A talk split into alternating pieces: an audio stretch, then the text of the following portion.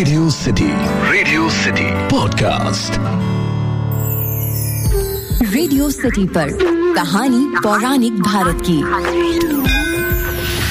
आज मैं आपको बताऊँगा कलयुग के पाँच ऐसे सत्यों के बारे में जो श्री कृष्ण ने पांडवों से बताए थे।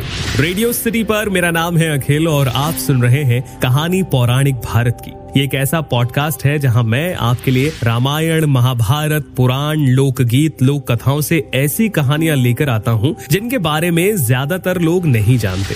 बात उस समय की है जब पाँचों पांडवों को वनवास हो गया था। वनवास जाने से पहले पांडवों ने भगवान श्री कृष्ण से पूछा कि, श्री कृष्ण, अभी ये द्वापर युग का अंतकाल चल रहा है। आप हमें बताएँ कि आने वाले कलयुग की गति कैसी होगी और कैसा रहेगा कलयुग? श्री कृष्ण जवाब देते हैं, मैं तुम्हें इसका सीधा उत्तर तो नहीं दे सकता, लेकिन हाँ तुम पाँचों भाई वन में जाओ और वन में जो कुछ भी दिखे, वो मुझे आकर बताओ। मैं तुम्हें उसका कलयुग में प्रभाव बताऊँगा। इसके बाद पाँचों भाई वन में चले गए और वन में जाकर उन्होंने अलग अलग चीज़ें देखी।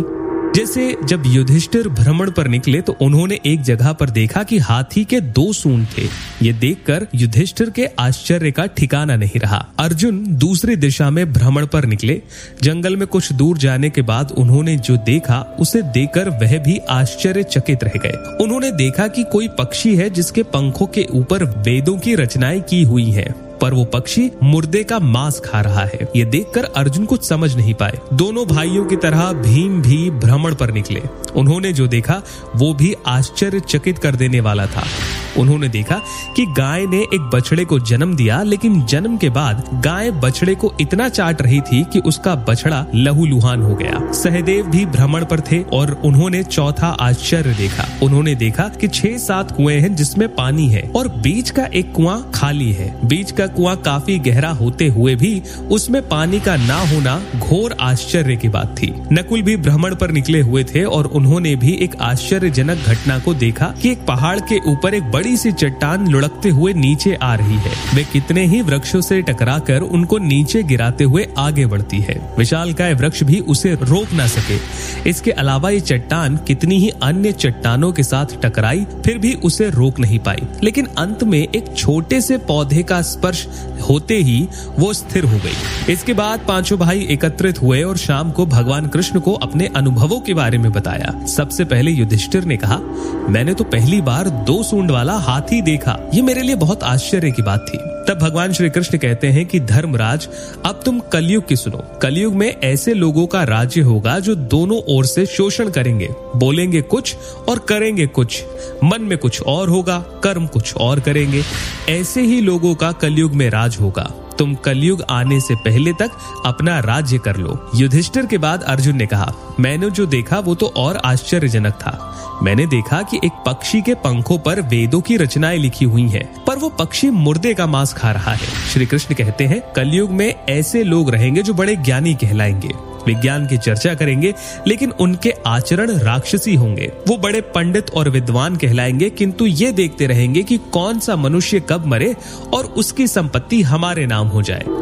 अर्जुन के बाद भीम ने अपना अनुभव बताया। भीम ने कहा कि गाय अपने बछड़े को इतना चाटती है कि बछड़ा लहू लुहान हो जाता है। श्री कृष्ण कहते हैं, कलयुग का मनुष्य शिशुपाल हो जाएगा। कलयुग में माओ की बच्चों के लिए ममता इतनी बढ़ जाएगी कि उन्हें अपने विकास का अवसर ही नहीं मिलेगा। मोह माया में ही घर बर्बाद हो जाएगा। किसी का बेटा घर छोड़कर साधु बनेगा तो हज़ारों व्यक्ति दर्शन करने आएँगे। यदि अपने बेटे ने साधु बनना चाहा तो रोएँगे कि मेरे बेटे का क्या होगा। इतनी ज़्यादा ममता होगी कि उसे मोह माया और परिवार में ही बाँध कर रखा जाएगा। भीम के बाद सहदेव ने पूछा, श्री कृष्ण, मैंने देखा कि पाँच सात कुएँ हैं, जिसमें बीच में एक बड़ा गहरा कुआँ है, लेकिन फिर भी वो खाली है। ऐसा कैसे संभव है? भगवान श्री कृष्ण ने कहा, कलयुग में लड़की के विवाह में, मकान के उत्सव में छोटे बड़े उत्सवों में लाखों रुपए खर्च कर दिए जाएँगे। परंतु पड़ोस में यदि कोई व्यक्ति भूख, प्यास से मर रहा होगा तो कोई उसे नहीं देखेगा। उनका अपना ही सगा भूख से मर जाए, वो उसे देखते रहेंगे।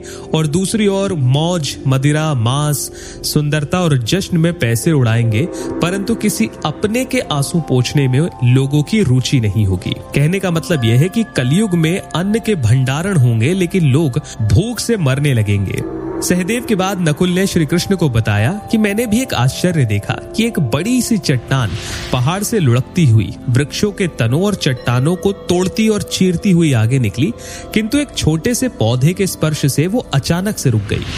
श्री कृष्ण ने कहा, कलयुग में मानव का मन नीचे गिरेगा। और उसका जीवन पतित होगा। ये पतित जीवन धन की शिलाओं से नहीं रुकेगा, ना ही सत्ता के वृक्षों से रुकेगा। किंतु हरि नाम के एक छोटे से पौधे से, हरि कीर्तन से ये चट्टान रुक जाएगी। तो ये थी कलयुग की वो पाँच बातें जो भगवान श्री कृष्ण ने पांडवों को समझाई।